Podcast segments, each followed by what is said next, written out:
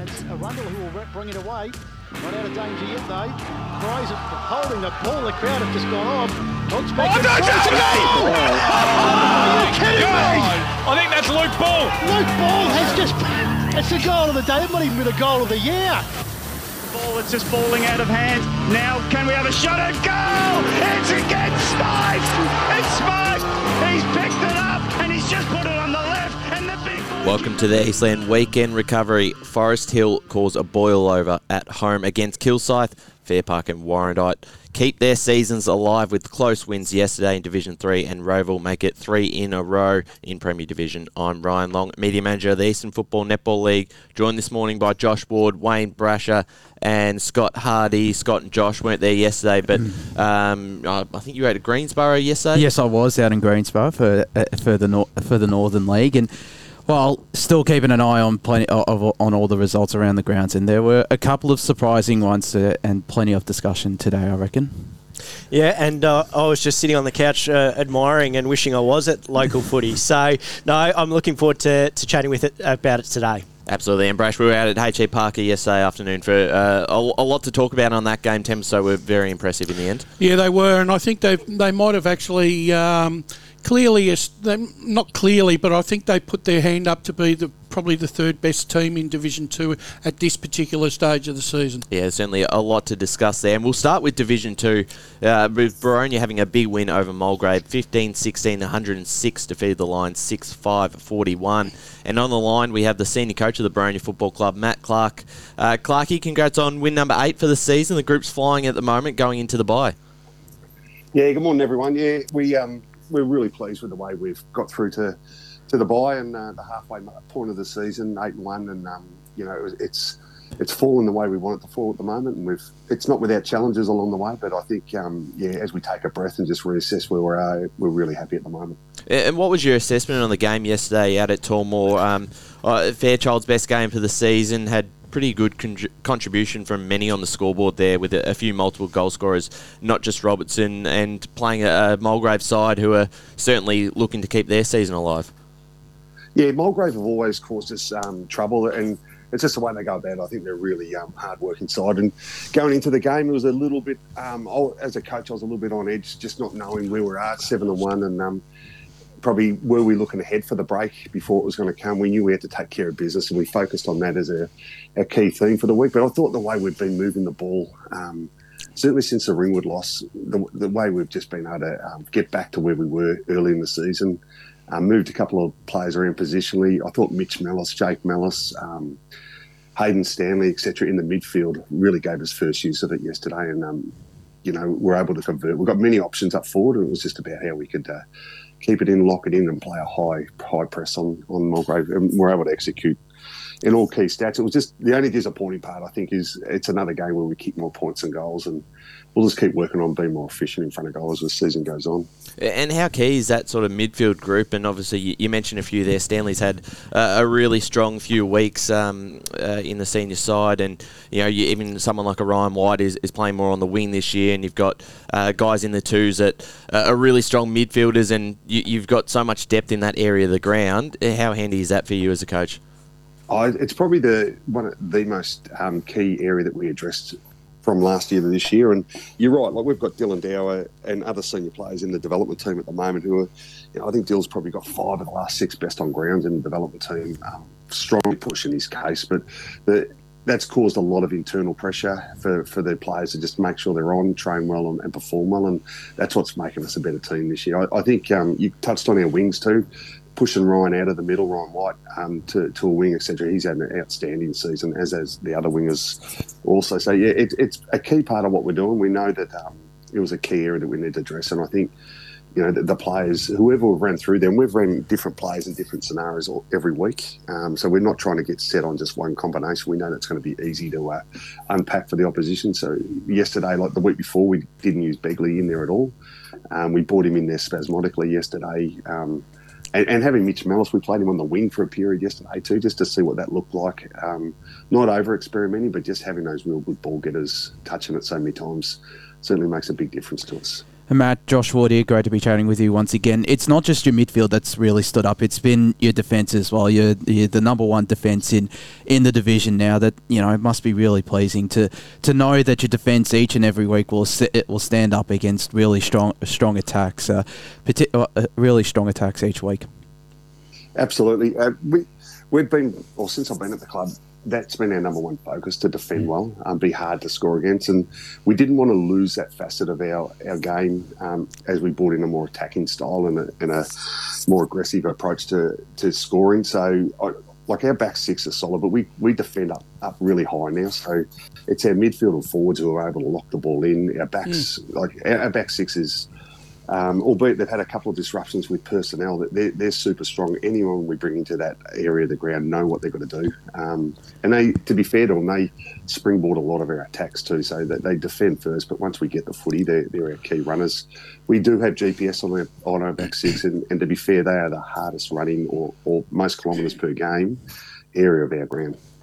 Matt, it's Scott Hardy here. A strong win against Mulgrave, and obviously to this date, one loss, and that's just to, to Ringwood. Was that just a, a blip on the radar, and, and obviously a note to the lads to sort of, you know, keep focus? It's a, it's obviously a tight competition, so you have to be on each week, don't you? Yeah, absolutely. We, we've won probably four or five games by under two goals too, so we, we're under no illusions that the competition's even, and when we're off, um, we're definitely gettable, as is, I believe, all the sides. I think it is even enough that, um, you know, if you come in with the wrong mindset, et cetera. To full credit to Ringwood, um, they came in with a game plan, and um, you know, we weren't at our best, but they didn't allow us to be at our best either. So I thought it was, you know, as a coach, um, openly and honestly, I think, you know, that was a really good time for us to reassess, look at things that we probably weren't looking at close enough. And um, yeah, the two games after that, we've we've got back to where we really wanted to, which is like that round two, three, four. And and is there has there been, aside from obviously Ringwood challenging you there, have you found sort of other opposition that sort of surprised you with how they, they've really challenged you and, and had the boys sort of refocus and, and get the win?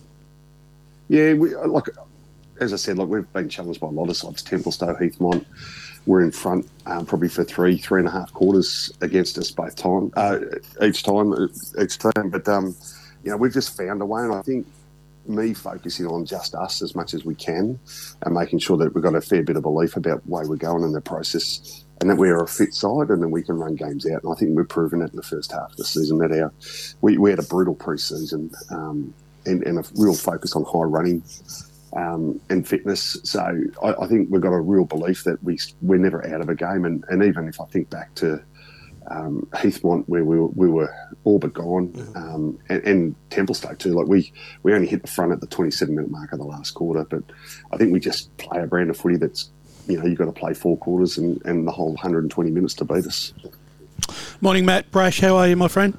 Good, Brash. Thank you. Uh, just a couple of key K P Is that uh, that I do on all the sides uh, in. Uh, in this division and every uh, and in every grade. Um, one of the things that I've uh, earmarked at the moment is the consistency of, of, of the playing group. You've won twenty-six quarters out of um, thirty-six so far this year, and your scoring differentials quarter by quarter, um, one hundred seven for the first quarter, two thirty for the second, three ten in the third, and four oh four. So it seems like to me that the way the, the club is running at the moment, the consistency level's there, but it also indicates to me that the fitness and levels are really standing up at this time of the season as well.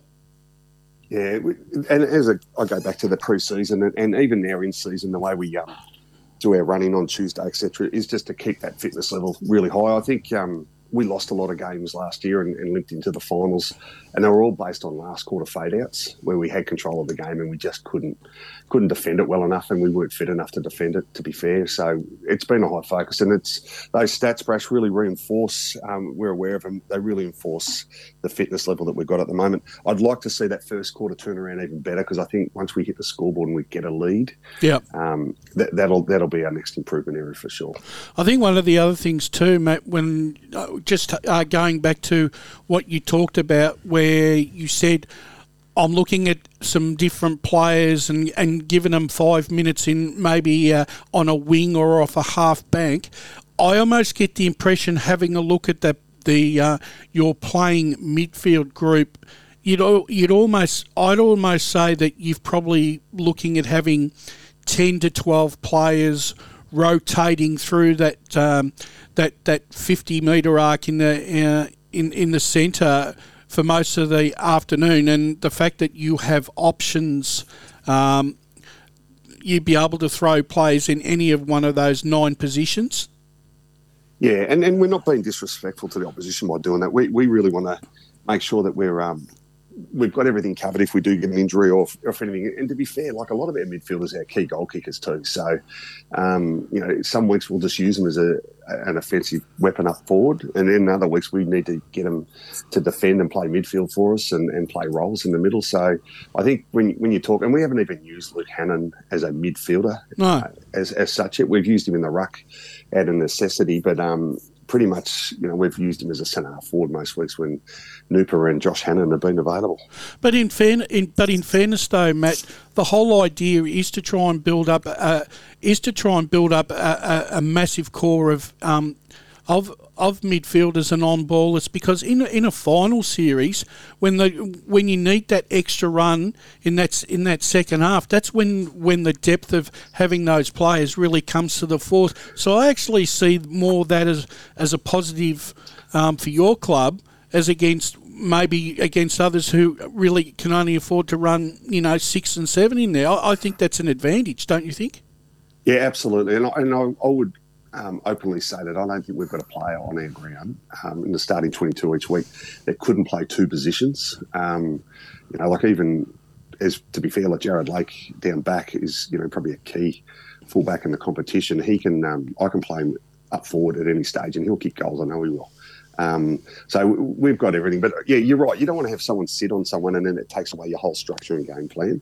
Um, and, and to be just relying on one or two people to, to deliver such heavy results every week leaves us susceptible in big games, whether it be finals or um, even home and away big games. It, it, so we're really trying to be um, not in that position to be vulnerable like that. We want to have as much depth and much flexibility as we can. And it's a key focus and a key strategy that we're we've implemented, and to be fair, we've got the personnel that we can do it with too. Matt, you've been in this competition for a many long time where you've coached at Wantirna South and, and, and have also been at, at Boronia.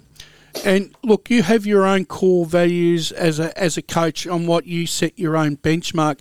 But are you excited of the of the fact that this playing group has actually, um, for the want of a better word, reinvented Matt Clark as a, a, and added a bit more dimension to your coaching style it's yourself? Absolutely. Like we. This whole game style, I don't think um, anyone who's come up against the side that I've coached has probably seen it. Um, it's a it's a really high chaos sort of game style where where it's been pretty um, predictable in the way we did. We we always valued defence as our number one uh, value as far as a, a game style did. But I think the way that we're um, we've matured, the way that we're playing, um, you know, we've modernised what we're doing and, and we've really attacked. So I, I'm enjoying it. I'm loving um, working with this group. I, they're a really good group of humans, but they really listen um, and they're keen to play the style they want to play. And to be fair, it suits them too. Um, we've got a, a group of players now that, that are really fit, can run, um, are good sized and um, strong in their body. Like the first time when I went to Boronia in twenty eighteen, they were they were young still. I think we had like fifteen players under twenty-one who won that grand final. Yeah. Now they're all at that twenty-five, twenty-six year old mark, and they're um yeah their bodies are matured. They're really they've played their hundred games and they're, and they're making good decisions on the ground. But they really buy in on that, our aggressive um, approach to attack. Um, without losing, as I said at the start, without losing our key value of defence too. So I think our, our ball pressure and, and what we do around the footy is, like, I'm excited. I'm to say I'm rejuvenated is probably um, unfair because I, I was really keen and passionate. Like whenever I sign on for another year, I, I want success, and, and I align to the key leaders at the club, and, and that's what the players wanted to. So I think they've bought in on it. We've shared what we want to do. Having Luke Hannon in the coaching group now has been a really yep. um, good spring for me because he's got some fresh ideas too, and he's got a great football brain, and um, I think him on the ground as another coach has made a big difference to what we're doing also. Finally, finally from me, Matt, one other question. You've coached in this division for such a long time. For an for an aspiring club, and I guess um, I'm using sort of uh, Brett Rowe as an, a bit of an example here in the fact that um, it's this is this division is such a hard division to get promoted out of. Is it, it almost seems like to me that it's almost like you're jockeying for positions and want to finish probably one, two, but it, sometimes it's one of those clubs from the, the bottom of the, the four or five that gets on a winning streak on that final series that seems to win the flag. So I'm I'm wondering, is this in your eyes one of the hardest? Is the hardest um, division to get promoted out of? Oh, I think they're all hard. If you ask any coach in any division, yeah. they're hard. They're hard, but yeah, I think um, more than ever this year, I, I, I think the depth, and when you talk about the heavy recruiting and, and the, the way that this division's been able to attract um, really significant players. I look mm-hmm. at Mulgrave with Ling John and Fletcher Roberts, and um, but just not A F L names. I think um, Templestowe's been able to bring twenty-one, twenty-two players into their list over the last eighteen months. Um, you know, Ringwood remain strong, albeit they've got a, a, a probably a lesser... Um, a, They've been weakened a little bit by travel, et cetera, this year, but their their youth coming through, which has been strong for a while, has challenged us. It's um, it's a hard division to get out. And then you look at Heathmont, who had a ton of injuries last year and been able to uh, get all their good players back on the park. They're hard to play. So I, I, I don't care where we finish. I like to be in control of our destiny. When we won it in twenty eighteen, we're third. Yep. Um, we're just out to win every game. So what that does, um, if we can win enough games and control our own destiny, that's our key first sport. We want to play finals. Where we sit in that, we'll deal with at the time. But I think um, there's there's another half a season, and it's and I, I call the June July period like the real grind, because that's yeah. when they go to work and it's dark. They come home and it's dark. It gets wet. It gets cold. And and these next four to six weeks, how we approach it, how we get through it, will be key to setting up what, what the end of our season sort of looks like. And what's on for the rest of the afternoon for you? Are you off to Marvel to watch the Bombers tonight? Absolutely. Go Bombers. um, I, I'm not a bandwagon jumper. I've followed them all my life. And, um, yeah, it's uh, it, it's been a tough grind, I'll be honest with it. I, I Through my um, growing up days, it was uh, premiership after premiership, and you could always look forward to finals. And as you know, it's been a uh, tough since two thousand and well-documented, um, controversial sort of history for the Bombers. But, yeah, I'm I, I just, I'm really looking forward to just going and watching them today and barracking hard and uh, hopefully get the uh, second win for the weekend through the Bombers. Can you do me a favour, though, Matt? You're, beating, you're, you're playing my side, mate. Can you can you only just beat us by thirty points and maybe not by ninety? Essendon's been vulnerable over the, over the journey. I'd be take I'd take that. Don't worry about that. if, if thirty points was given to me now, I'd take it. Game even better. Clarkie, we really appreciate your time this morning. Always been very generous with your time. And uh, eight and one, a fantastic start to the year for Boronia. Enjoy the week off next week, and uh, we'll chat to you later in this season. No worries. Have a great day, guys. Thank you.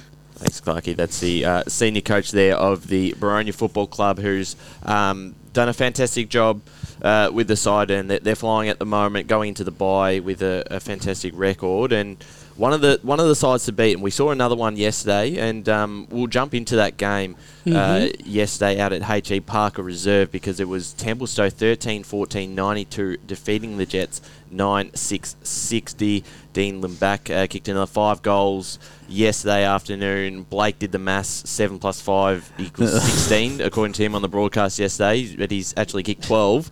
Um, that's what he's, that's what he went with yesterday. Um, he was uh, very strong. Um, he only, only had a six or seven touches, kicked five from it. And for Heathmont, Stevens kicked four goals, and Lake Ting... Lake Tink was listed as their best player. But Brash, we were there yesterday, and it was a really um, strong performance there from the Dockers, and a bit of a statement that they made, especially in that uh, first half. Uh, probably probably the game was iced by three-quarter time, but their midfield group is really strong, and um, certainly uh, probably gave Heathmont a, a, bit, a few things to work on. Yeah, they have. And, uh, look, um, take nothing away from... Uh, f- from uh, from Templestowe. I'm I'm full of merit for Heathmont though, because in that three qu- in that first three quarters they were entitled to drop off completely when when uh, Templestowe put the acid on them to try and uh, to try and take control of the contest. And I think there was three opportunities where they could have they could have buckled, but they they stuck to their guns and, and, and still and managed to get it back within within a margin where they they. where they could have launched. But unfortunately, the sign of a good side is when you when you say you're four or five up in front, and then all of a sudden an opposition kick, kicks a couple of two or three quick ones, and then autom- you automatically think, oh, well, they're going to arrest the momentum here. But the sign of a good side is when they when they steady, and then all of a sudden they respond within a minute or two of of the contest.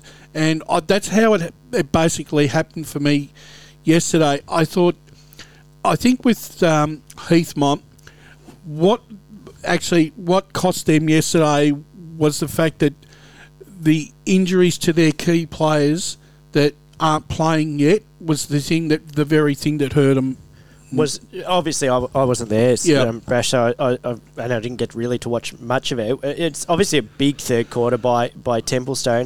Heathmont obviously, like you said, had sort of held them, you know, up until that half time. Was there sort of a noticeable change in that second half from like Templestowe, or was it just a drop off by Heathmont? Or? I wouldn't say it was a drop off. A drop off. I just thought it was the bigger bodies and the experienced players that Templestowe had running through the midfield.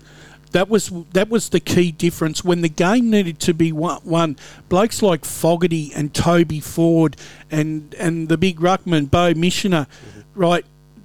Those these are players that have played at the high level and and know what it's like when the when there's a game to be won, and, and they know that they can lift their performance to another level.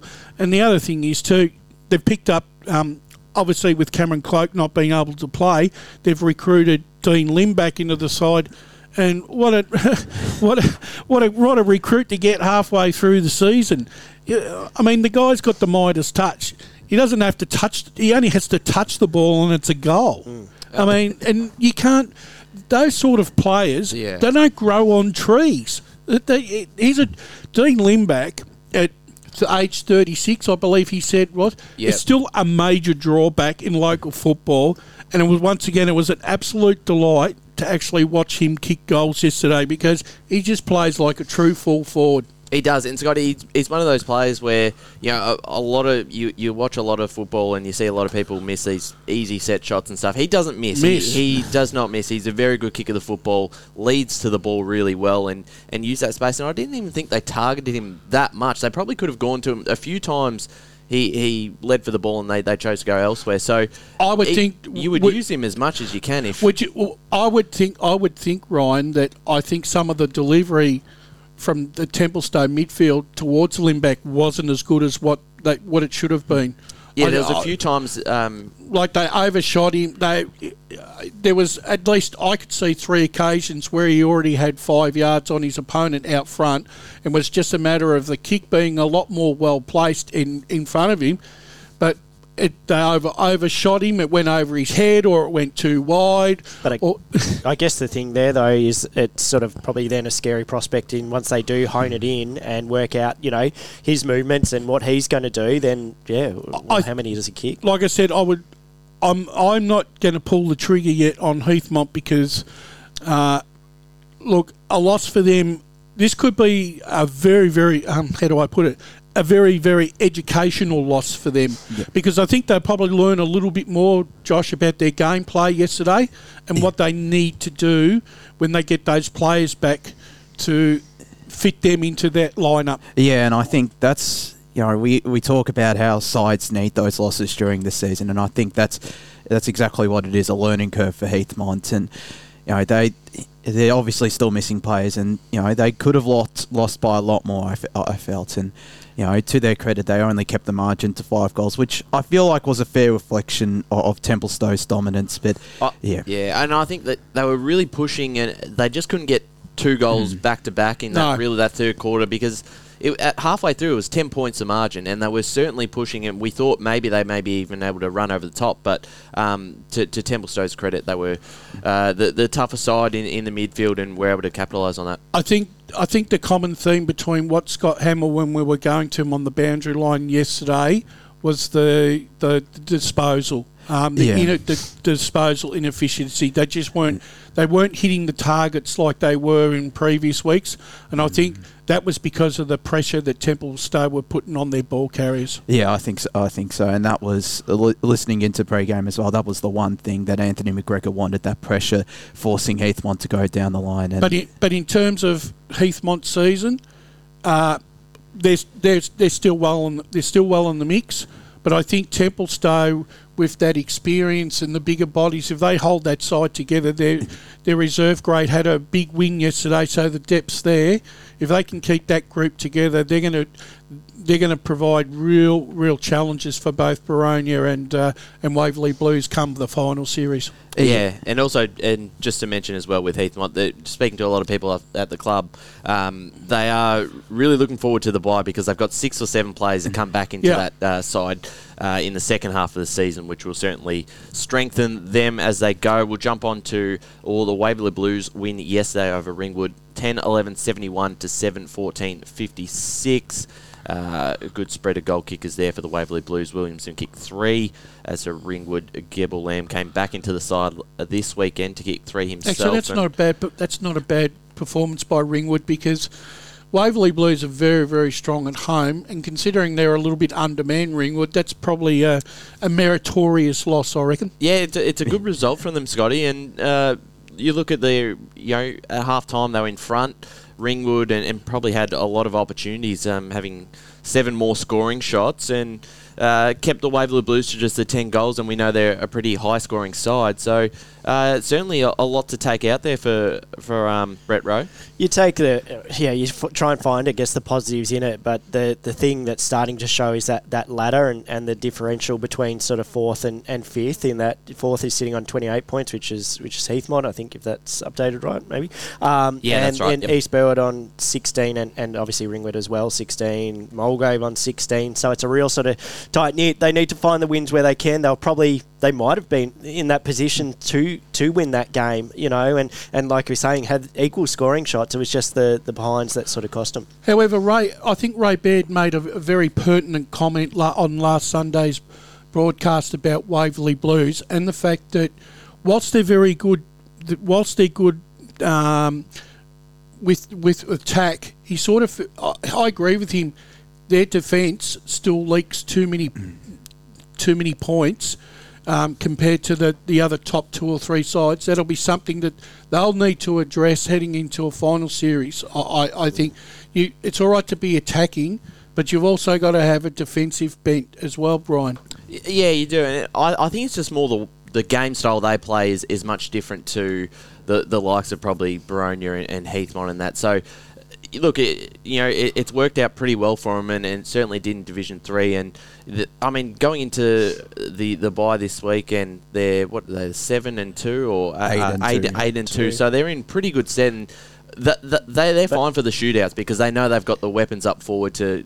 to um to, to win that battle. Yeah, like they sort of they sort of just let their forward attacking take place away from the against. Like on their four on their fours, they're one thousand thirty-two. Like they're leading the charge in that. So they probably can afford to have a little bit more of a lapse in that against column. I agree with that, but Josh, last year Waverley Blues were that high high scoring free balling side, yeah. But when it came to the finals, that because of the intensity of finals, those big scores dried up and they were in dogfights.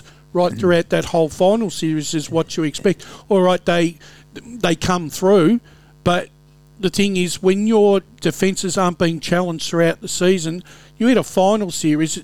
Sometimes you don't know how to cope.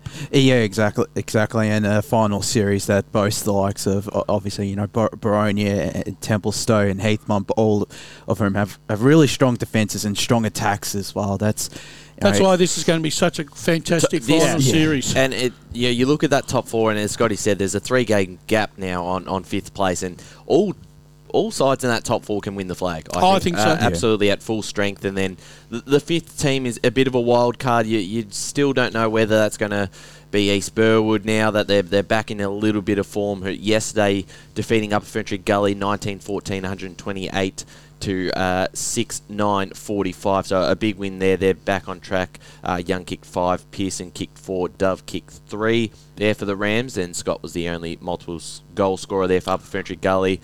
Uh, out at Knox Gardens Reserve, the Basin defeated Knox thirteen fourteen ninety-two to the Falcons seven nine fifty-one. I think this is really disappointing because they were in front at, at half time and just managed two behinds in a second half of football for, for Knox, and um, unfortunately for them, uh, remain winless. Yeah, but the thing is, kudos to the Basin because their season hasn't been a bed of roses either. They've lost a lot of experience. And I just actually, I, I looked at the basin over the previous weeks, and they've been they've been pretty competitive. They've scored, they've, they've kicked some.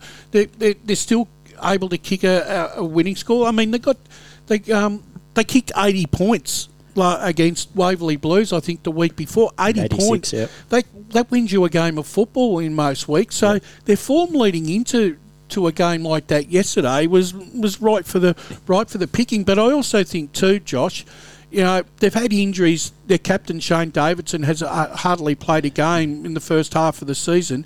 He's an important player. It's, he's a young, inspiring sort of captain. And the thing is, with such a young group, They they need all the experience that they yeah, can get. They definitely need that. And, you know, I was a bit worried with that, that lack of experience and that youthfulness. It, it might be their, it might have been their downfall yesterday, just given they would have come into this game thinking they're facing a winless Knox side and would have potentially dro- dropped it, like Croydon defeated Montrose the week before as well. So I was a bit worried about that, but to their credit, they they, they fought back in a strong second half, which which shows that... Yeah, they are. It's a it's a mature win coming from behind. Yes, it's against Knox, but it's still pretty mature. It's got a win, and I think the other thing too, Ryan, is as the weeks go by, clubs like Knox and Upper Ferntree Gully are going to get more and more desperate because the situation that they know that they're in at the moment means they need to win games to get out of yeah. that that position. So they're going to get more and yeah. more desperate. So. The thing is, the other clubs sitting above them just can't afford to be just off that five to ten percent because, as we've seen, you're going to get – we've and we saw it yesterday.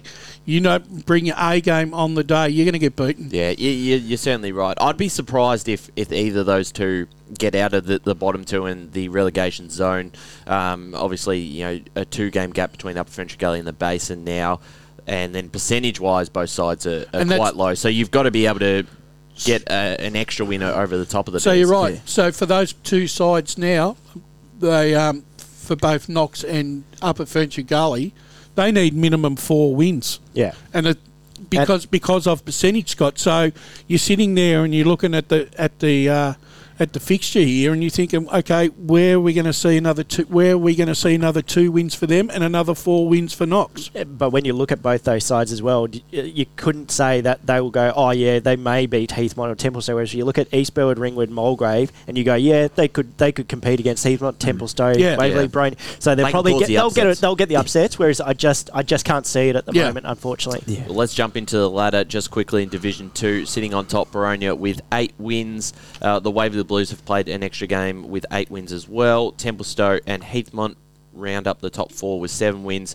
In fifth place, there's that gap. Uh, East Burwood there with four wins alongside Ringwood and Mulgrave in sixth and seventh. And then the Basin in eighth with three wins. Upper Ferntree Gully in ninth with one win. And Knox there without a win. Let's jump into Division three because there was a couple of uh, interesting results here, Josh, yesterday. One of them, mm-hmm. Fair Park.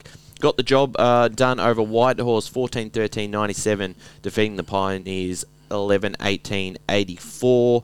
Uh, Gilling kicked six goals, Brash. we, we, talk, we, talk, we spoke about him yesterday there for Fair Park. Um, Whitehorse, uh, Young, Horvat kicked two each, and Sim was listed as their best player. But uh, really, let's touch on Fair Park first because there's a few things to, to discuss with Whitehorse, but uh, really impressive from them. Uh, we did feel like they were due for for a win eventually. They've had a lot of outs in their side, got a few players back uh, this weekend, and um, certainly a, it's a maybe a bit of a season-defining win because it um, gives them a game clear of that bottom spot and only a game out of the top four. Well, they clearly have the wood over Whitehorse. They've won both their games, and you know, obviously at Springfield Park it was quite comfortable. And no, it's Bart Simpson, Bart Simpson Memorial Oval now, mate.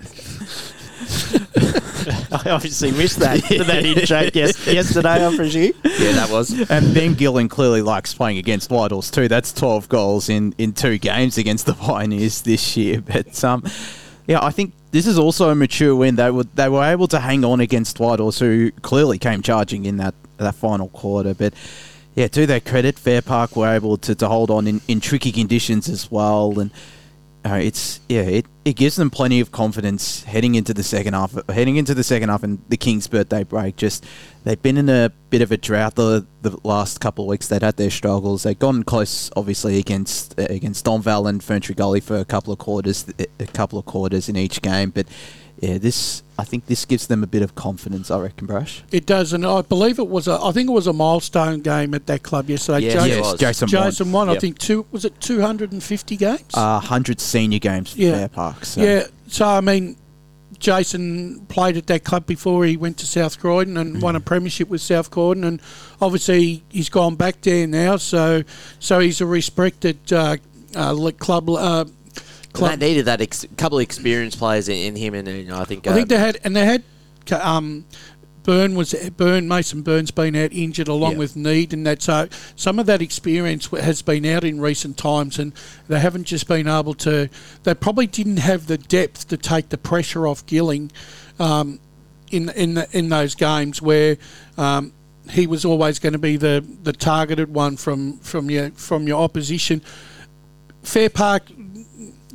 What you see is what you get with them, and the thing is, a win doesn't surprise, but uh, but a loss, um, but a loss can um, doesn't surprise either. No, no, like I, yeah, I know what you're saying, Brash. Like you know, and I, I wasn't surprised when I saw that score. Me and Josh were sort of speaking about it, and I was like, oh, you know what, they're they're, they're not too far off the mark. And again, it's sort of when you look at those sides on ladders in, in different divisions, and you go, you know what, yeah, Fair Park could. Could get the win and could get the points, and I, I always sort of think that with them, and obviously for Gilling kicking kicking six, you know, it, it helps a, a massive, you know, amount in, in those sort of divisions scoring that that amount. Um, Whitehorse obviously kicking themselves. Oh, they love him. Yeah. I do know for a fact they love they love Ben down there. He's a, he's already become a bit of a cult figure, and you know what it's like though when you in those lower grades, right? When you when you get a star forward and it comes from the higher divisions, and then you know they come down and they kick these five and six and they They entertain the locals week in, week out. That's what you need. Yeah. You,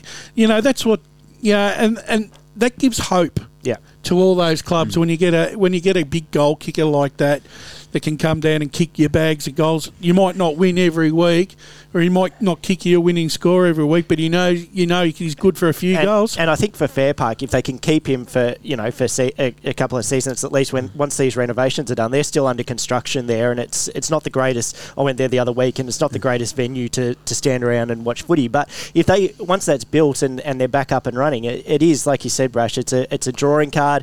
It it allows you know local support to get involved and sort of see an, an individual kicking you know a good amount. Have we? Got, do you know what? His total is Josh. What he's kicked uh, it's for this twenty-seven goals in nine yeah. games this season. It's so great. he's yeah. averaging three goals a game. That's so good. He, yeah, great. You, you're able to rely upon him, and you know they're finding other options when they're winning as well. You know, Mitch Nee kicked the two, kicked two goals as well, and they're still they're finding plenty of contributors around the goals, which is something they lacked last year. Lacked last year, but they're able to, to do so this yeah, year. Yeah, just having a look at them. I mean, they've won three and lost six.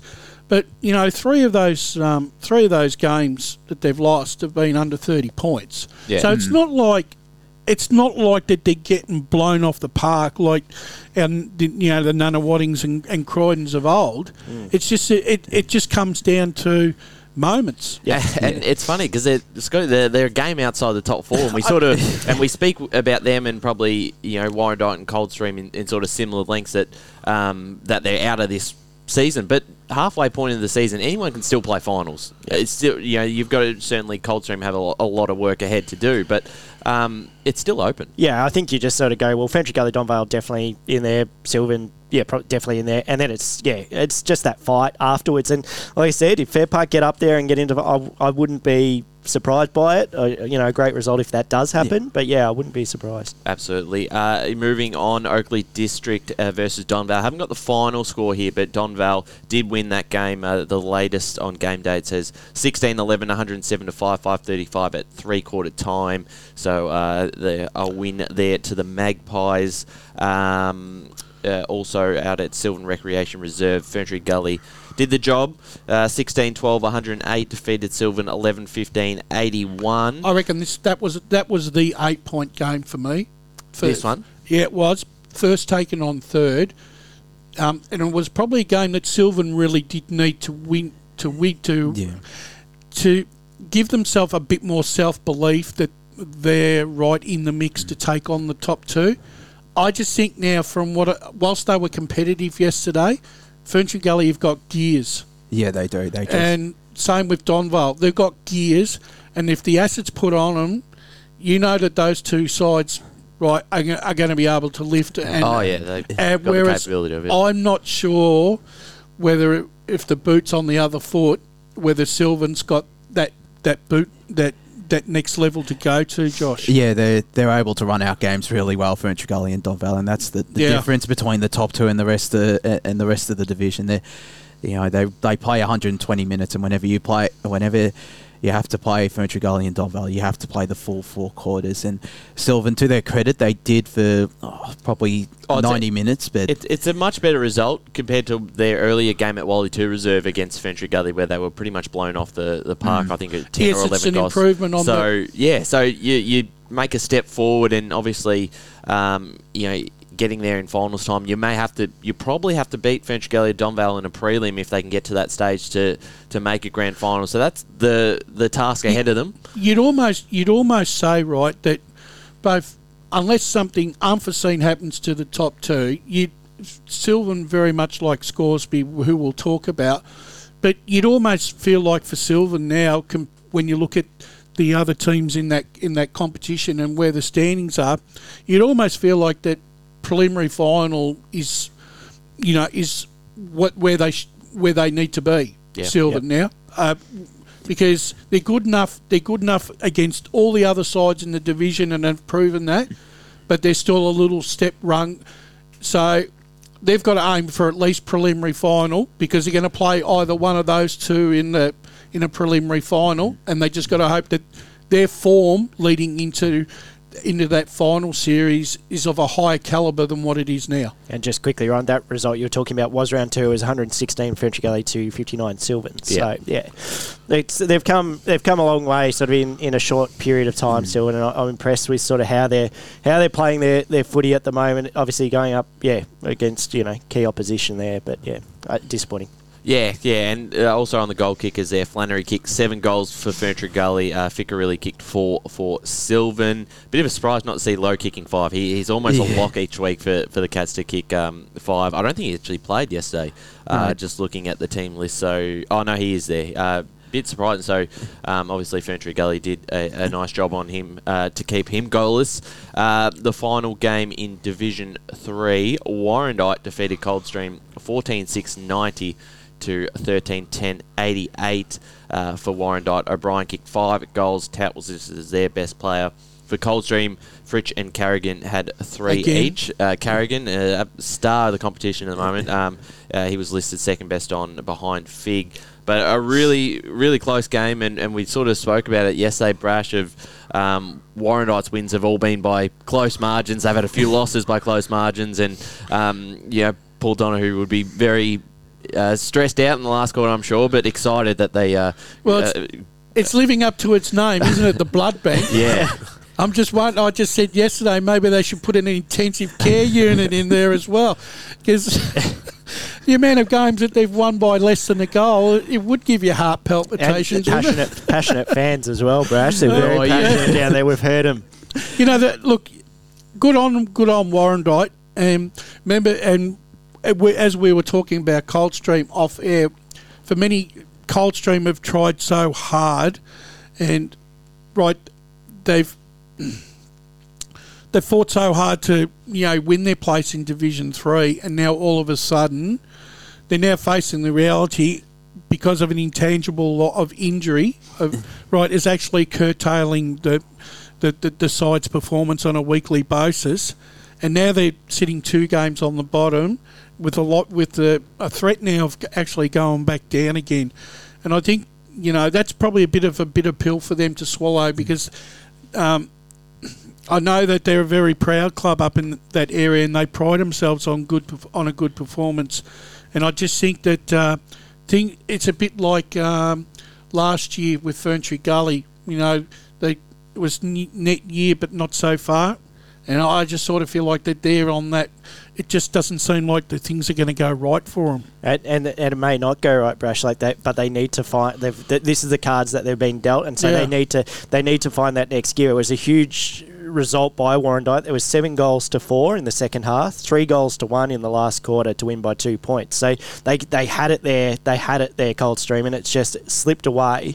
Um, for Warrandyte, it'll be probably one of their best wins, I would say, for the whole season. It's an amazing result. But yeah, you're right. It's hard for Coldstream, but they need to find a way now to, and hopefully with that break, a reset, sort of look at where they're going. And and and again, you look at I look at Coldstream and I go, I don't think, you know, that they're going to sort of stay winless like in some of those other divisions in bottom sides. I go, yeah, they probably could beat Fair Park. They could beat Whitehorse on their day. It's just they've just got to find that mojo, get a little bit of a run, and, and off they go. If they take, if they can take one positive out of yesterday, they didn't get blown off the park. They only got beaten by two points. Yep. I think that the, the most horrific thought is if you're playing the second bottom side and you get done by fifty, sixty points, that sort of really that's when, de- that's worried, when yeah. you that's when you your tires get really deflated, and, and also they're only one game behind Warrandyte, oh, no. Fair yeah. Park, Whitehorse, so they can get out of it. They really can, and and I believe they can, but it's just finding. And they've got a good coach. He's a, yeah. yep. he's an he,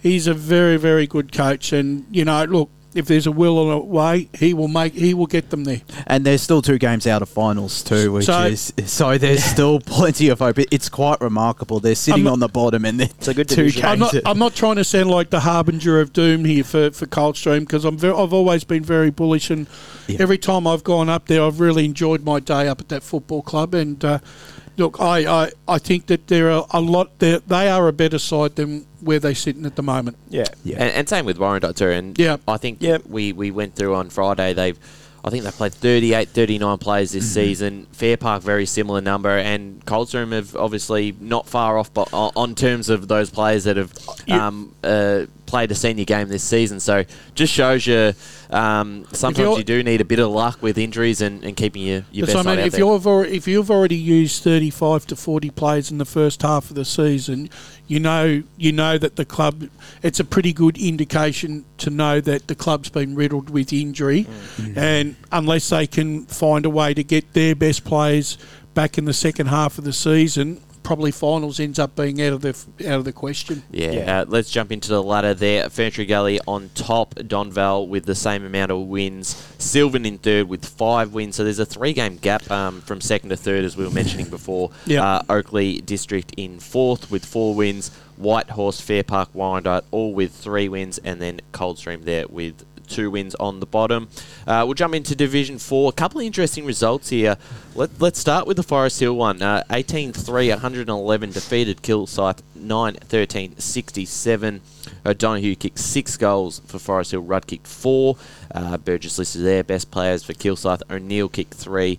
Uh, Machete as their best player. But this was, for me, a bit of a shock because Kilsyth have been pretty much... Um, perfect uh, throughout the year. They, they've yep. had that draw against Surrey Park, but otherwise they've been beating everyone pretty comfortably, and um, a, a real turnaround here. And, and Forest Hill um, now you know, sort of announce themselves as uh, a bit of a threat in Division Four. Yeah, I think this is this is a coming of age of win, uh, win as well for, for Forest Hill. It wasn't just the result that surprised me, but but just how comfortably they defeated Kilsyth. You know, they lost one hundred ten to forty-four last time out at Pink's Reserve against the Cougars, and it's quite a remarkable turnaround. I, I it, it is a bit of a surprise, but when I spoke with Justin Cicluna a couple of weeks ago, he said, you know, they continue to improve when, when players were starting to come back, when with when new recruit when their new recruits continue to get familiar with the with the division, and all those improvements have shown that, well, particularly the last three weeks where they comfortably defeated Chirnside Park. Yeah. Obviously, they got up over another Wadding side that came into that game with plenty of confidence, and to defeat Kilsyth as well, I think it, it's it's a big statement, and you know it's by it. It makes the division a, a Division Four a little bit more interesting. It shows that you know. A side like Forest Hill, who we expected, you know, wouldn't be around, or at least expected wouldn't be around the finals mark, can defeat a, a top side like Kilsyth, a quality side like Kilsyth. Yeah, I, I think um, I might have to reassess Forest Hill because I think um, yesterday they showed enough for me um, now um, because they've taken that big scalp that if they have the, if they are if they're in form and they've got the right side on the park on the day, they're going to be they're going to be able to, to match it.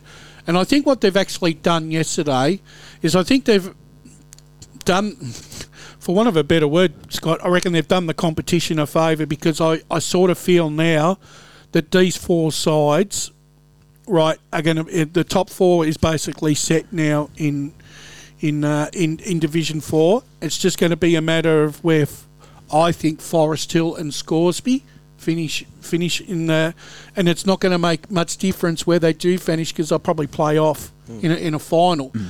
But I, I sort of think I think Chirnside Park didn't play yesterday, but how galling would it be for them, right? Sitting back now, knowing right, knowing yesterday they had no control over the situation because they're sitting on a bye, right? To see Forest Hills win and win convincingly against a top two side, and they're staring. They're now sitting three games out of the four. Yeah. Uh, how galling would it be for them, knowing that they need to win four games, right, to even get back to parity? And, and not good for my prediction, Ed. I, I, was, oh. I was bullish on Cheds. I know, I'm probably, yeah, oh, yeah, probably said that, but no, I thought they were up, up there. But yeah, it's a it's a really good win for Forest Hill, and it shows that with that um, that sign of consistency, I guess, in that in that group, they bought a lot in, uh, you know, for this offseason. And we always said it was going to take a little bit of time for it for it to gel and everything like that. But to score eleven goals by half time to four, that's always going to win you a game of footy. It's going to be hard to come back from that, and it's impressive to see Forest Hill do that against opposition in Kilsyth that are playing extremely good footy. It's a bit of a blip in the radar for Kilsyth. I don't think it's anything to, to worry about. I think they just it gives them a kick up the backside to go, hey, this division, yeah, might be a little bit tighter in that sort of third, fourth position. It's, it, they've got to be on. Josh, that game Forest Hill played Surrey. Um, yeah. I think two weeks ago. Yeah, I think it was th- uh, about a month ago, maybe. Yeah. And it, it all, even though Forest Hill lost that game, there all, there was signs in that in that there were signs throughout that contest that Forest Hill looked like they were starting to come back a bit. Because I mean, look, Surrey Park have been the benchmark, and they didn't get it all their own way in that yeah, game. That's yeah, true. mainly that. Well, mainly that first quarter in particular, where it was only just seven points the margin. So, yeah, I think they've shown signs, the and the final quarter as well, where they kept them to just two goals, and they've shown signs. Forest Hill, they, it's I think that performance against Surrey would have definitely kicked them into gear. That's a little bit kind, like the Surrey Park one hundred nine to Forest Hill thirty-two. Yeah, so but they still they still got close in, uh, in two two quarters. Oh, they and got blown, yeah, blown away, and they need to look. I know what you're saying. I do. I understand what you're saying, but I'm just tongue in cheek a bit there. But uh, yeah, if they can. If they can, um, if they can find that form that they had against yeah. Kilsyth, and like I said, that was yeah, you're right. That was three weeks ago, so time can change a lot. I know I'm trying to draw a long bow. I just had to look at that score. I was like, oh, I don't know. That's, that's sort of like a that's like a Josh remark. It's like oh, Josh just talking if they lost. For Forest Hills, though, there's been one player right right throughout the start of the season that I think has had a fantastic season for them and carried them is young Rudd. Yeah, he's yeah, had a terrific piece. Yep. He's been in their best nearly every every game. And so he he's obviously a, a player that plays and leads by example. And, uh, look, you got Jake Rose back in form with kicking goals. Hannah Graff's important to their structure. Mm-hmm. He's a bit like a Stephen Pym, Mitch Hannah Graff.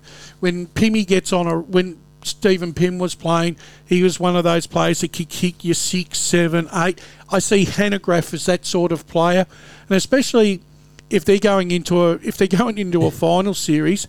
All right, you can only play who who you play with any week. But if Hannah Graff and, and Rowe, between the two of them, are kicking bags of goals heading into a final series, that's going to give them a lot of confidence going into the first week of the finals, and I think they're more than capable. And yeah, Mitch O'Donoghue as well, with the six goals mm. in his first senior game yeah. of the year, so they've got plenty of options up forward now, and that accuracy as well, only only one behind after quarter time and three behinds for the match. Just yeah, mm. yeah, certainly right. It's made this very interesting, uh, the division, and another big result here in the top four. Surrey Park defeated Scoresby thirteen goals, fifteen ninety-three to the Magpies twelve, six seventy-eight. Um, interesting game here, Scott, because at, at quarter time, Scoresby led uh, thirty-eight to fourteen, so had a bit of a lead. I don't know if there was a um, a win factor. Naturally, you were down there in the yeah. morning. Was there uh, was there playing? There wasn't any. Or? There wasn't really any wind down there. But uh, I'll put it this way: the the ground's in all right, Nick. But there's this one patch on the ground where it's uh, a little bit a little bit rough. But otherwise, there wasn't there wasn't too much wind to spe- speak of in the morning. It could have changed by the afternoon. Yep.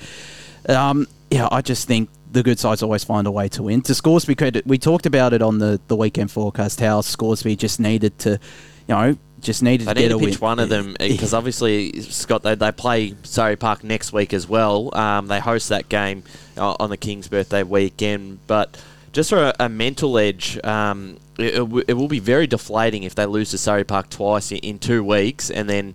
Um, if they are to win the flag this year, they, they're going to have to go p- uh, through Surrey Park, so you would have lost to them three times in a season. So a lot of pressure now on um, Scoresby next week. Well, Josh, I did say to you off air, right, that if there was ever a, if there was ever a week that Surrey hmm. Park were going to be vulnerable, it was this week. Scoresby were coming off probably the their best three performances of the season, albeit against two of the lesser lights, but all you can do is win.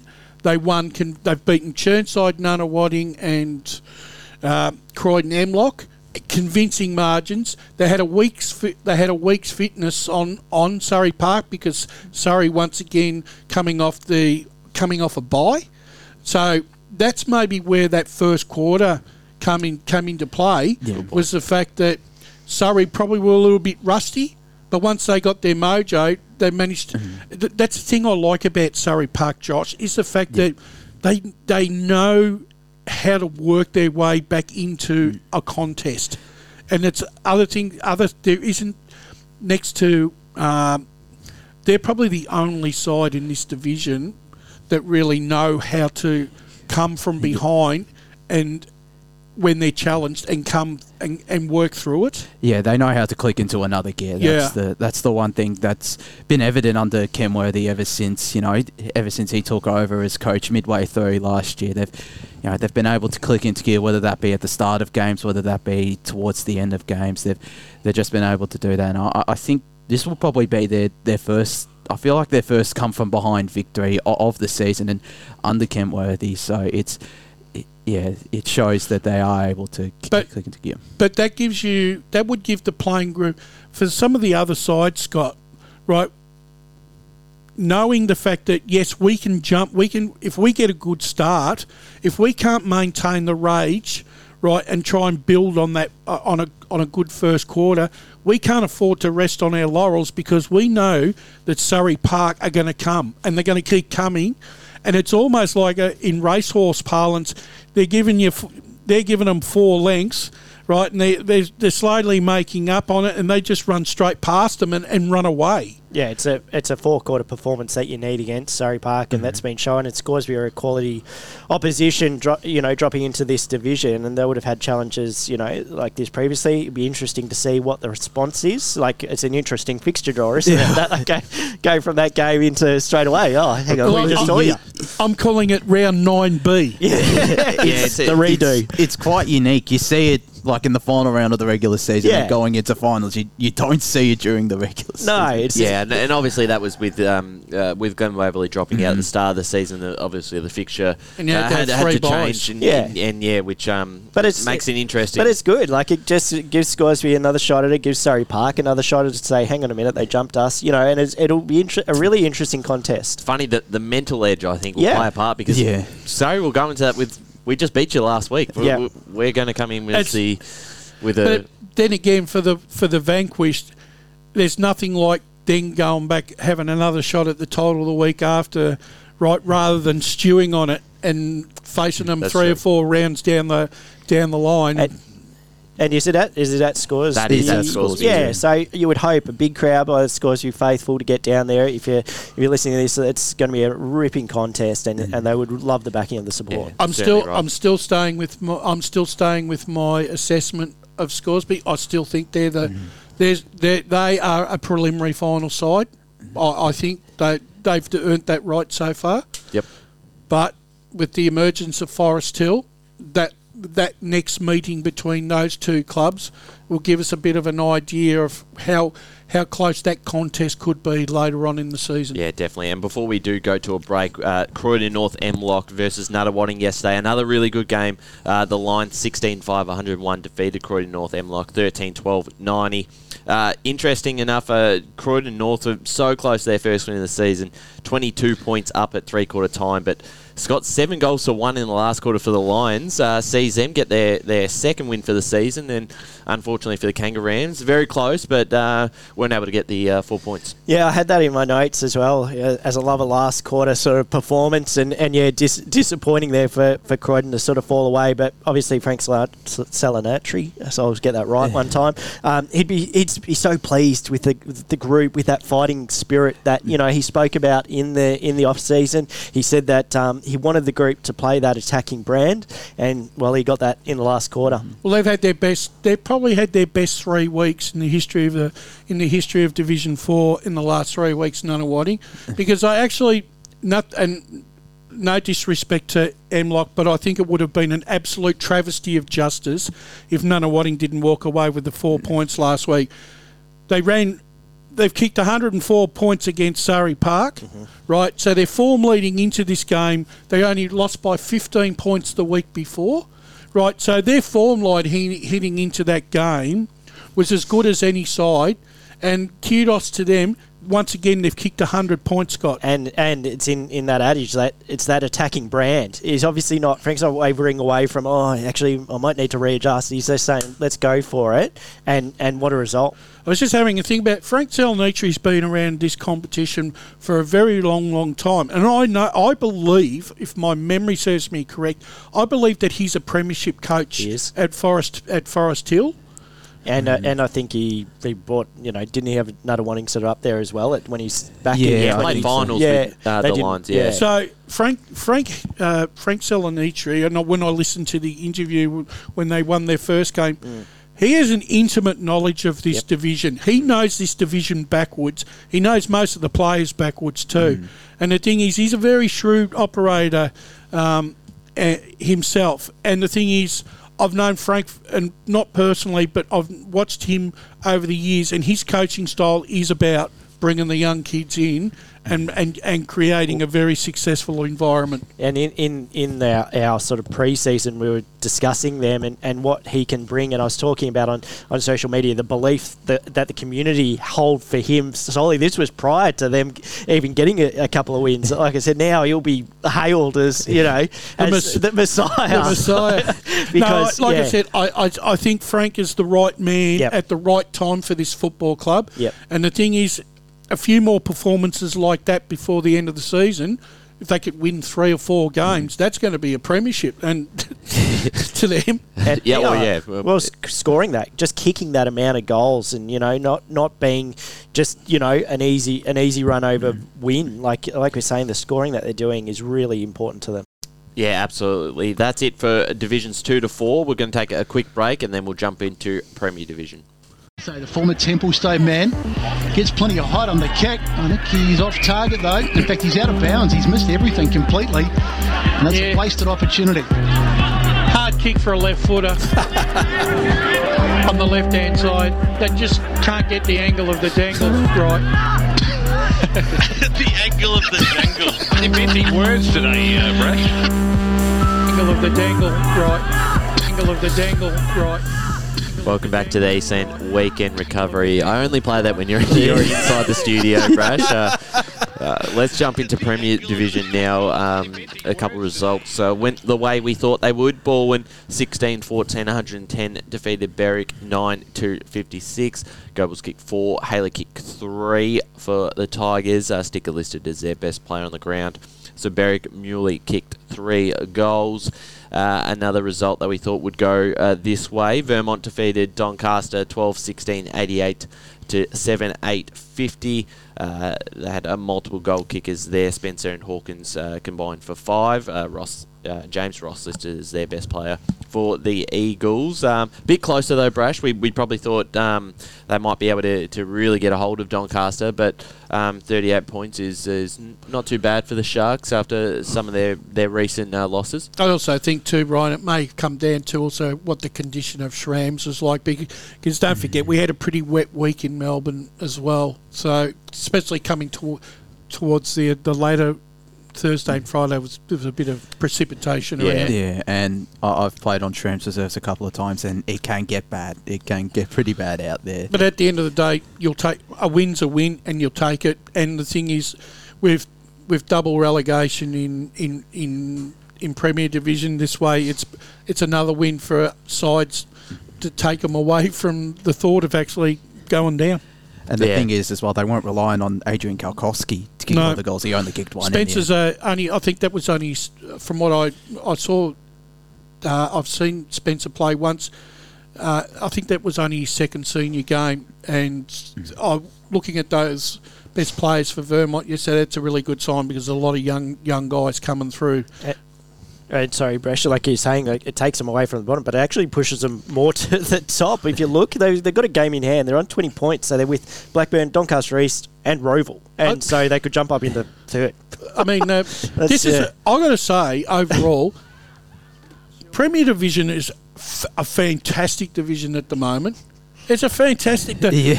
Yeah. Uh, you look at between first and ninth, is it nearly only a game or two between yes. it? Yeah. And the, I... And this is exactly what you want from your Premier Division. You don't want easy games, and it's even more prevalent now that if you're – we say that about the lower divisions, but in this division it's even more prevalent that if you don't bring your A game, you're going to get beaten. And yep. it doesn't matter who it is, you're going to get beaten. And if teams get a run on and start to get those wins and, and get the four points, the, the differential between sort of that, that middle rung and really top sort of thing is, is sort yeah. of drifting, six, especially with, you know, sixth place is going to be the most hotly contested yeah.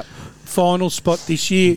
And I was just I was looking at my own predictions, and I'm thinking that ten wins. You're going to need ten wins in yeah. this in this grade. Oh, it, it's going to be very hard. And one side who's still sitting outside the top six yeah. is the reigning premiers in Noble Park, who got their season back on track last uh, yesterday afternoon, eighteen fourteen, one twenty-two, defeated the Sharks, Park Orchards Sharks, at nine seven sixty-one. Scott kicked five goals for the Bulls, had a really strong start to the year. Uh, Marston kicked three. So Park Orchards, uh, Park Orchards Schaefer kicked three goals, and Price Inglis listed as their best player. But um, Park Orchards, we. Well, yeah, let's okay. Let's start with, with the Sharks. You, your thoughts on them, because that's now zero and eight, and um, in a tough spot. They've got some winnable games to come. Yeah. Um, in the next few weeks, but not a good spot to be sitting at the moment. Well, I look, I'm just having a look at, at Park Park Orchards. Obviously, they've. They they lost to Noble Park yesterday, but in the next three rounds they've got Berwick, Doncaster and South Croydon. Winnable games for mine, and not because and because South Croydon are very, very much injury riddled at the moment. I think mm. that gives Park Orchards a better than fifty-fifty chance of, of, of pinching that game. I think they're more than capable of beating Berwick, and I think they'll definitely more than capable of beating Doncaster. My main concern is with the Berwick game is they're, they're playing them down at Berwick, yeah. and I don't know whether they've got the fitness, whether they've got the fitness levels to run that game out compared to what Berwick. So that could be a fifty-fifty mm. game. But I, I think if they could win, if they can win three, if they could win two of their next three games, that'll give them something to. something to strive for in the second half of the season, because they'll probably get an easy they'll probably get in the last six games they'll probably get the easier draw and may not draw some of the top sides in that second round, so they could still end up winning four games five games whereas I look at Doncaster and I'm, I'm just I'm just not sure where their next win comes from. Yeah, I'm not too sure either. I think For, from a Doncaster side of things, they you know they've got the worst percentage in, in the division. Park Orchards is, I think they're like still thirty percent ahead or twenty percent. Well, yeah, that's and that might be key. Um, yeah, you know. And that's the thing. If they if if Park Orchards, leapfrog Berwick and and Doncaster. Their percentage is going to be enough to at least keep one of those, at least keep Doncaster in that bottom two, because thirty percent, thirty or forty percent, the way I've worked it out, basically equates, Ryan, to nearly two games. Yeah, it does. So it's, and it's that's near when you're already two games behind, right, um, in wins and losses, and then you know you need another two wins from, you know, to gain from percentage. That makes it nearly an impossible task. But it yeah. almost it turns it into sort of this competition of that of that bottom three, because then you look above them at ninth, like South Croydon, Norwood, Noble Park, Vermont. Like it's just I, they're ne- they're never going to. I don't see those teams dropping any further than where they currently are, and and I don't see Berwick or Doncaster sort of going much, you know, higher. However, the unpredictability of those three sides that you just mentioned, Vermont, Noble Park and... Uh, Norwood and right? South Croydon. Those three sides, right, they are still... right. All right, their position looks good at the moment, but even by, but even their performances throughout the year has been... is on... A, is... It's not guaranteed. No, it's it's it's not. But I get my point. Probably is I if I look at Noble Park Nord, say say I look at Noble Park Nord, South Croydon, yep. and if they played Berwick, Doncaster, Park Orchards, I feel like they would always beat those three sides. If that's if that's sort of no, that's fair, fine. Yeah, you know, I, I, I can accept I, that. I, yeah, but th- I don't think they're going to sort of. You know, well, Noble Park, I think, will kick into a, into gear. I I, I feel yeah. as though they have to, sort of thing. But, yeah, Norwood, South Croydon, I just think are competitive enough when they can. Obviously, South Croydon are going through injuries, so they may not make finals. But, yeah, it's it's an interesting time. It's it's hard. And let's touch on South Croydon now, because uh, they were pretty competitive again against Doncaster East, but they go down by twenty-one points, nine nine sixty-three to the Lions, twelve twelve eighty-four. Laverso, Bell, Paparonis all kicked two goals each for Doncaster East, with Waddle listed as their best player, as uh, the uh, Dogs, Sheridan and Wilson, three each, and O'Neill listed best on. So, um, look, they were, you know, level at half-time there, and... certainly very competitive, but again, it's it's another loss, and it's a, a big gap now from them in the eighth place. Yeah, and the one big difference, the the spread of goal kickers on the day. You know, South Croydon, they were only able to produce four, and two and two of those players in Sheridan and Wilson, who you usually expect to kick plenty of goals, they only kicked three goals each. Whereas you look at Doncaster, you know, I think it was seven or eight goal kickers. So again, it's. It, again, it comes down to uh, that's a key factor, being able to spread the goals out, and you know, that's been a concern for South Croydon to start this season, not finding different avenues to goal brush. No, and the thing is, look, South Croydon, their next three, they've got three more games to complete the first round of the season, and then they've got Doncaster, Norwood, and Park Orchards to finish off their the first round. But I think in the and they're going to need to do some pinch some wins there, because looking at their draw, they'll probably draw some of the higher higher ranked sides um, in the in the in the second round of that the last mm-hmm. six. So unless they they need to get their best side back on the park to try to get to even give them a chance to, to to play in the finals, because if sides like Norwood and Vermont and Noble Park keep winning and they keep dropping games, they're not going to be able to make it up no matter what run they get on.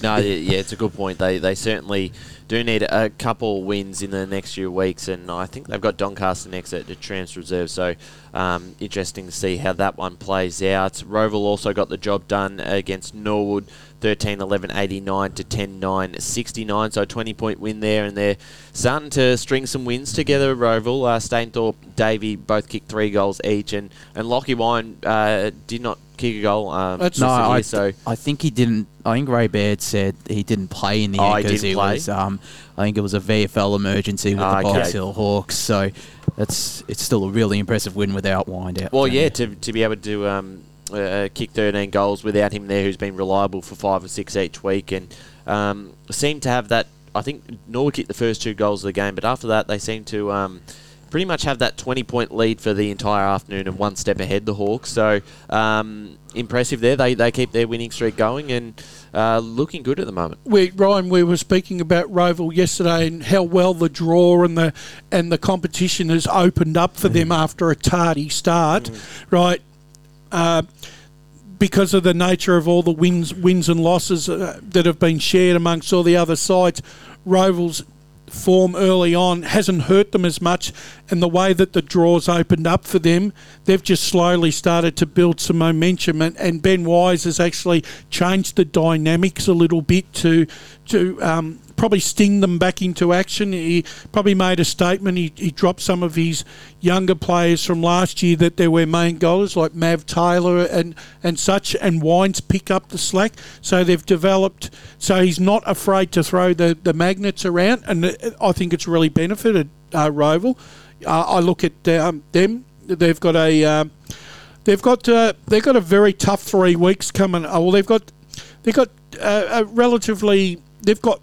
In their last three games, they've got Blackburn, Vermont and Doncaster to finish off the first half of the season. So it's a good little um, mid-season uh, test for, for Roval, and I think they'll get a fair indication of where they are.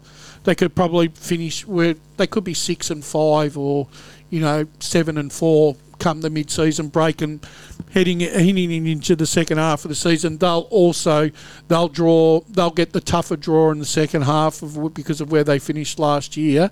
So they'll, they'll, they're sitting in a nice spot heading into the second part of the season. Yeah, they are, and, and probably the other thing, Scott, is you know obviously they only lost the two games last year in the home and away season. I don't think anyone will have that record this year. Baldwin have only dropped one game at the moment, but um, even then, I think they'll they'll lose a couple. It's very even at the top, so. Um, Could you, you can certainly still get into a top two spot without having a you know a sort of a perfect record. Okay, I'll th- I'll throw the question out to all three of you.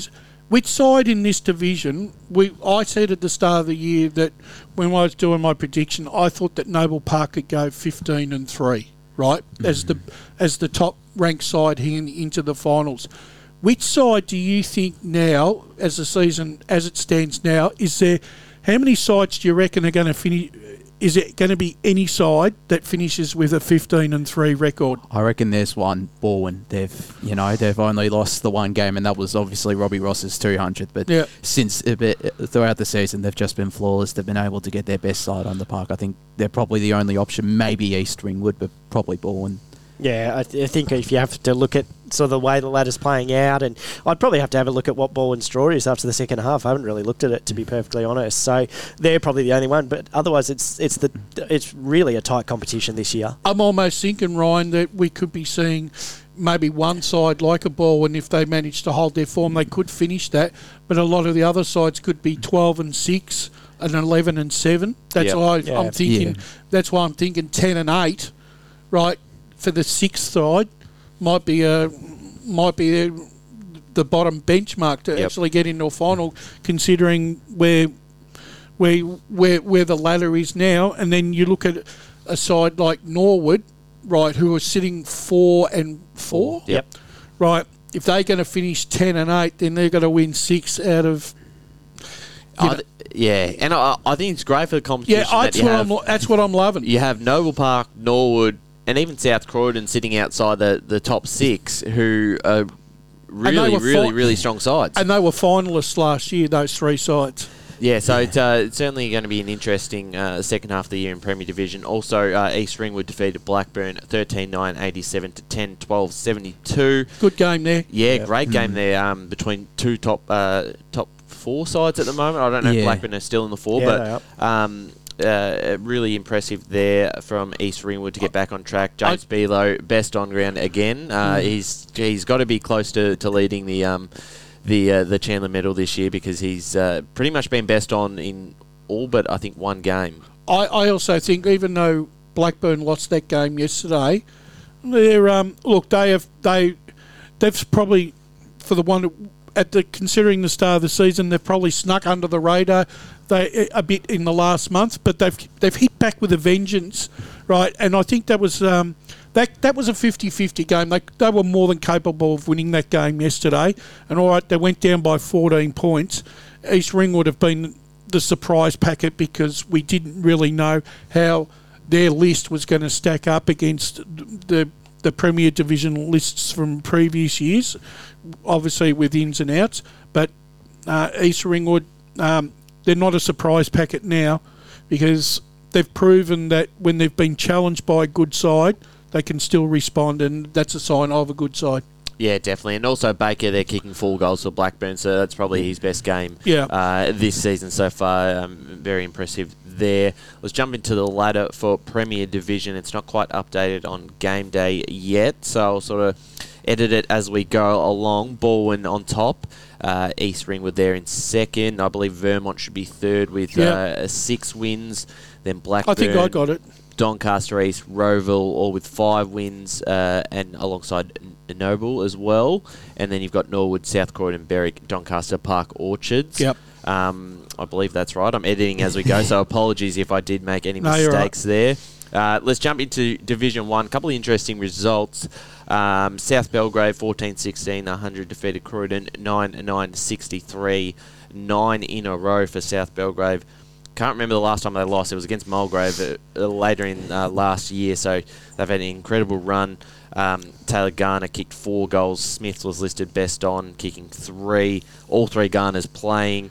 Um, and they defeated Croydon, who pretty competitive for a half and then fell away later on. But um, a good win, Scotty. Yeah, I, I was just going to say, like, with that, Croydon would have been probably thinking, geez, we've we've got our mojo back. They were leading um, at the at the first change by twelve points at the end of the first quarter, then to only kick one goal three by the end of the third quarter. They probably have to be scratching their heads a little bit as to say what happened, but South Belgrave, a quality, quality opposition, but and, still. And if you include the back end of last year, it's, it's fifteen in a row for, for South Belgrave. They won their last six games last year and they've won their first nine games here. It's well, have, we got, have, we got, have we got tonsils onto those stats yeah. there? How many wins and, you know, talking about it. So I'm actually comparing South Belgrave to the Amy Carr ad with Patrick Dangerfield in it.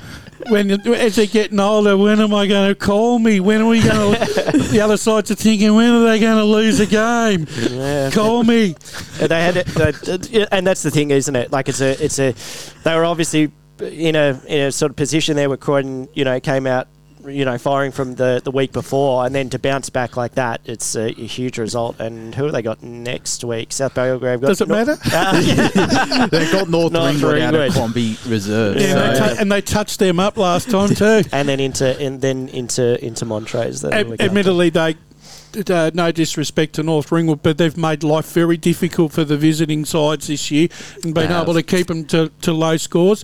But I just don't think they'll be able to keep... No. Um, I don't think they'll be able to keep South Belgrave to sixty points next and, week. No, I, I don't think so. It'd be a tough R, especially with all now, three Garners and... Right, that's what I was just going to say, right? When we were talking about this yesterday, if you're Croydon yesterday, you, you, you're just thinking... Bloody hell! We've just won a game of football, and now we're and now we're f- now we're confronted by the Garners and, and Liam Kidd coming back in the side. You're fair income. Yeah, it's, it's pretty pretty rough. Uh, you, you get your season back on track, and then you've got to take on South Belgrave and undefeated and what, at full and, strength. And what and what a time for Liam Kidd to actually come back into the side. An absolute absolute ball magnet in the in the midfield when he gets his fitness levels up. He's as good as he's as good as midfielder as you're going to get in this division. He'll he'll towel him up, mate. It's it's it's, it's actually a, a scary side of just how good this side is at full strength and sitting nine and oh going to the Can, break. It's it's been a phenomenal start. Now, Ryan, do you think if if they happen to win the the, the grand final this year, do you think that the league might just turn around and make a quick rule change uh, well, and say, no, you can go up?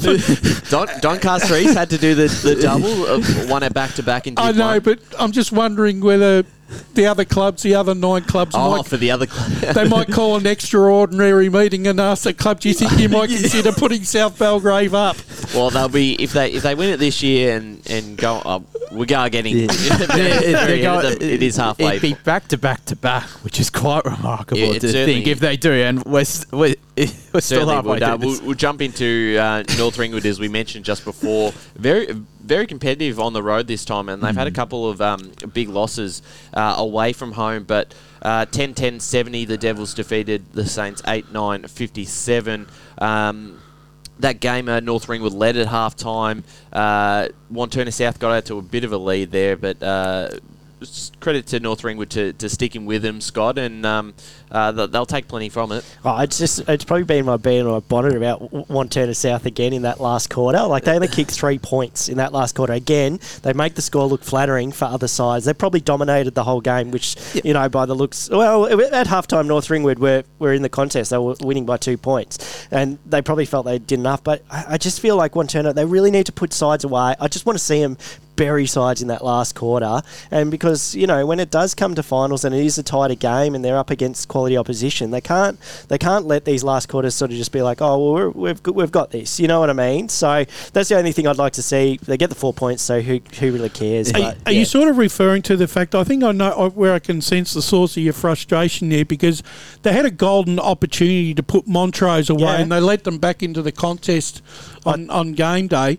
and Since since then, they've just they've. They I'm not saying I'm not saying they've plateaued, but I agree with you. They've been in positions when you look at the scores, like you've said, and they haven't put them away. And sometimes you, you've got to develop a bit of a killer instinct. And if you're constantly giving the opposition a, a, a just a, a just little a glimmer. glimmer of hope. Right, that sows a seed of doubt. Uh, of course it does, and I don't know how that last quarter started, whether North Ringwood came out and kicked the, the goal, or how it, how it sort of played out. But yeah, it was that game, and I did speak about that on the on the Sunday as well. I probably had a, a little whinge then as well, because I think they're, they're a quality side, Wantirna South, and they will side. be playing finals, no doubt, no doubt about that. And I just want to see them sort of, yeah, get to get a real sort of killer instinct and show teams that if you let it lapse against us, because they, they can, they can win, obviously. I just, yeah, I just would like to see that. Yeah, and they've, look, they've had a couple, their losses were all by close margins, you know, South Belgrave and, and Mitcham, as you said, with a, a seven-goal last quarter to the Tigers. So, yeah, you, you can certainly see them being a, a real threat come yep. um, September, and certainly a, a side to, to look out for. Another one to really look out for is Mitcham. Uh, another big win yesterday, fifteen twelve, one hundred two. Very interesting here for Bayswater. Five goals, twenty. Uh, five twenty fifty. Very um, odd. But from all reports, it was a, a very one-sided contest. At half-time, it was sixty-seven to thirteen. Uh, the, the Tigers, too good. Cowman kicked three. Fulton, Lovell, Cherry, Lachlan all kicked two.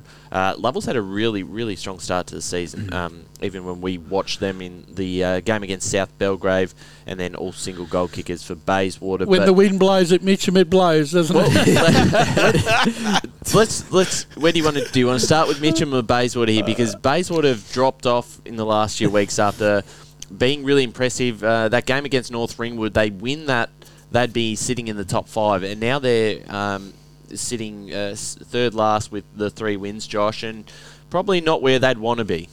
Yeah, I'd, especially after that, I think it was three or four week patch where they were able to, to win, to get close to South Belgrave and, and defeat, obviously, Lilydale, Noble Park and Croydon. But I think it's, you know, it's been slight, their their kicking has gone a bit bad the, the last couple of weeks. Like when they lost to North Ringwood, it was six six, and it was eight nine against Wantirna South, and then it's just ballooned up to five twenty against Mitcham. At least they've had the scoring shots, like twenty-five scoring shots. And, and again, if they kick, say, even if they just kick three goals, it makes the scoreline, again, a little bit more flattering yeah. in the in the eye. Um, but yeah, not not what you want in, in well, sort of trying to find a winning score. They beat Croydon one twenty-one sixty-four. Yep. They've lost to North Ringwood away by a point, and then they lost by forty-odd points to Wantirna South at home last last week.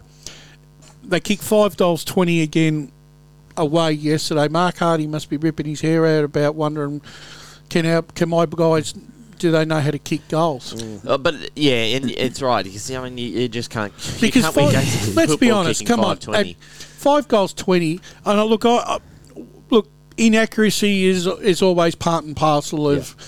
of football, but I think there's always what I call an acceptable tolerance of that's go- past year tol- tolerance level.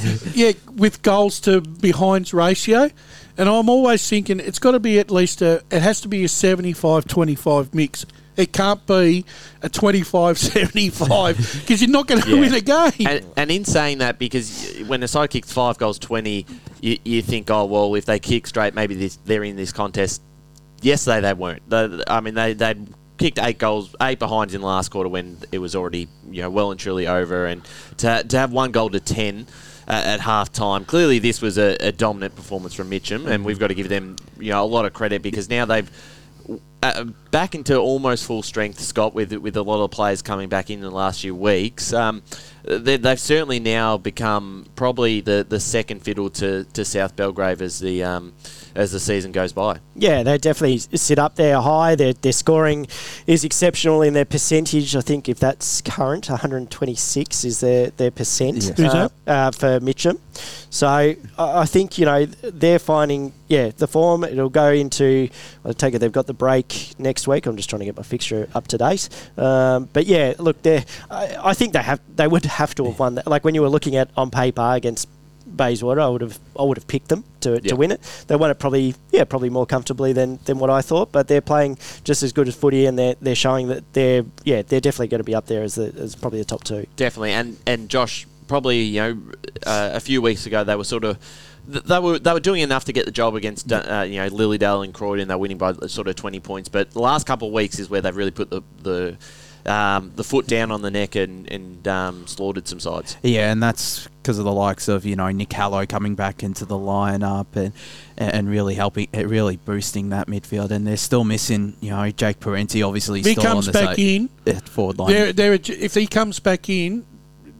They're a genuine threat. Yeah, Alex Barton-Smith as well, and then one of their b- big recruits, Byron Wright, who had a, a good start to the season. They're still missing a heap of players, so it, it's not at full strength, which is pretty scary as well. Is that the one thing they're missing? If Parenti comes in, do you, can they win the flag without him? And no, um, do you I think they because you, you you look at South Belgrave, they've got all those options up forward, yeah. and we watch them.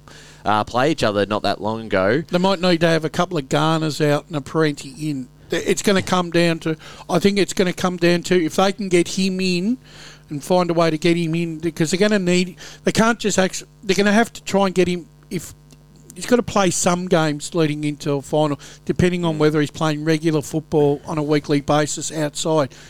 So if they can get him in and South Belgrave have a couple of key injuries, that could be the, the only way. But yeah. that being said, Mitcham...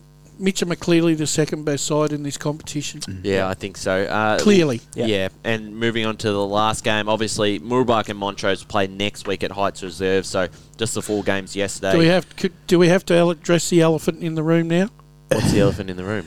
The elephant in the room is the Beaconsfield Lilydale game. Yes, well, that's what we're about to, to touch on here. ten nine sixty-nine, the Eagles, Lilydale, five behinds. Did not kick a goal yesterday afternoon. Um...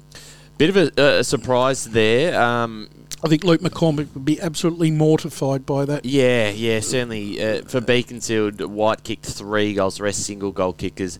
McPherson listed their best player and Hickleton listed as Lilydale's uh, best player. That's, um, you know, I certainly for a Division One side to not kick a goal, it, I don't know when, I don't know. Can't remember, but they're not, but on the other hand, I'd rather, the thing is, look, Beaconsfield needed to win that game because their their recent form in, in recent times, they're in, since Johnson hasn't played for them and gone to the V F L, right, their goal kicking, their, their ability to kick good scores has sort of dropped a little bit with Obar, O. Is it Oka? Oka, who's had to pick up the slack and, and has so. But, you know, but for... And so that was a bit of a reward for Beaconsfield. And one of my main concerns yesterday was the fact that if Lily, Lilydale are in very much the same boat as what Clint Evans was saying about his Berwick side, mm. a very, very young side whose performances are going to fluctuate from, from week to week, and you're going to see some, you're going to see some inordinary or unordinary scores, right, coming from those performances.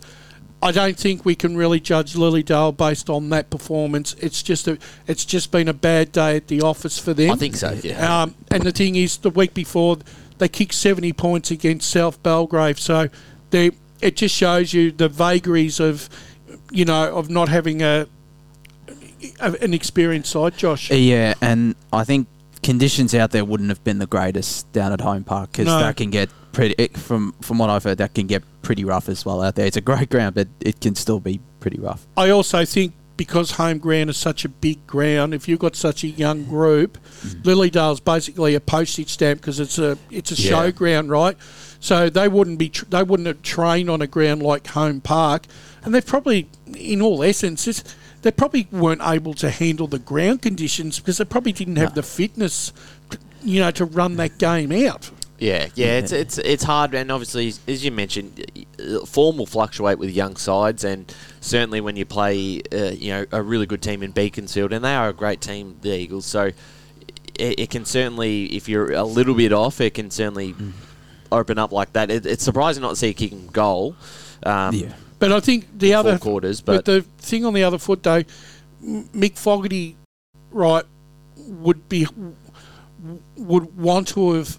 would want Beaconsfield to arrest the slide that they had because it's a good point, yeah. Because he wants to, he he he has a bit of an expectation, and, and rightfully so, that he wants to see that club move forward, right? So the thing is, they've got to respond from some from some lacklustre performances, and unfortunately for Lilydale, it, they just happened to be in the firing line yesterday. Yeah, and, and also Scott, it's they are the, I think the number one defence, maybe the second defence, but they're really strong in the, in that area of the ground, Beaconsfield. But just for them, um, very important to get a win after, as, as Brash said, a, probably a couple of tough weeks after a really good start to the season. Last week would have been disappointing against North Ringwood.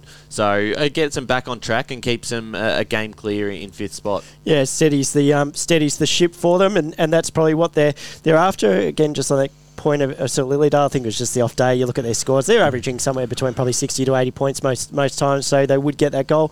But then, yeah, Beaconsfield after the break on um, on June the seventeenth, they're up against Mitcham at home, so it'll just be sort of where where they sort of position themselves and how that game goes, because like we said, Mitcham's probably that the second sort of best side at, at the moment, and, and letters showing that. So if Beaconsfield can find a way to win, that is a huge result. Yeah, certainly, right, and they were pretty competitive. That they owned them in the second quarter the first uh, time they played them this year in round one, and then just fell away. I think they lost by about five goals. So mm. interesting to see if they improve on that performance. Jumping into the ladder, sitting on top, South Belgrave two games clear with nine wins.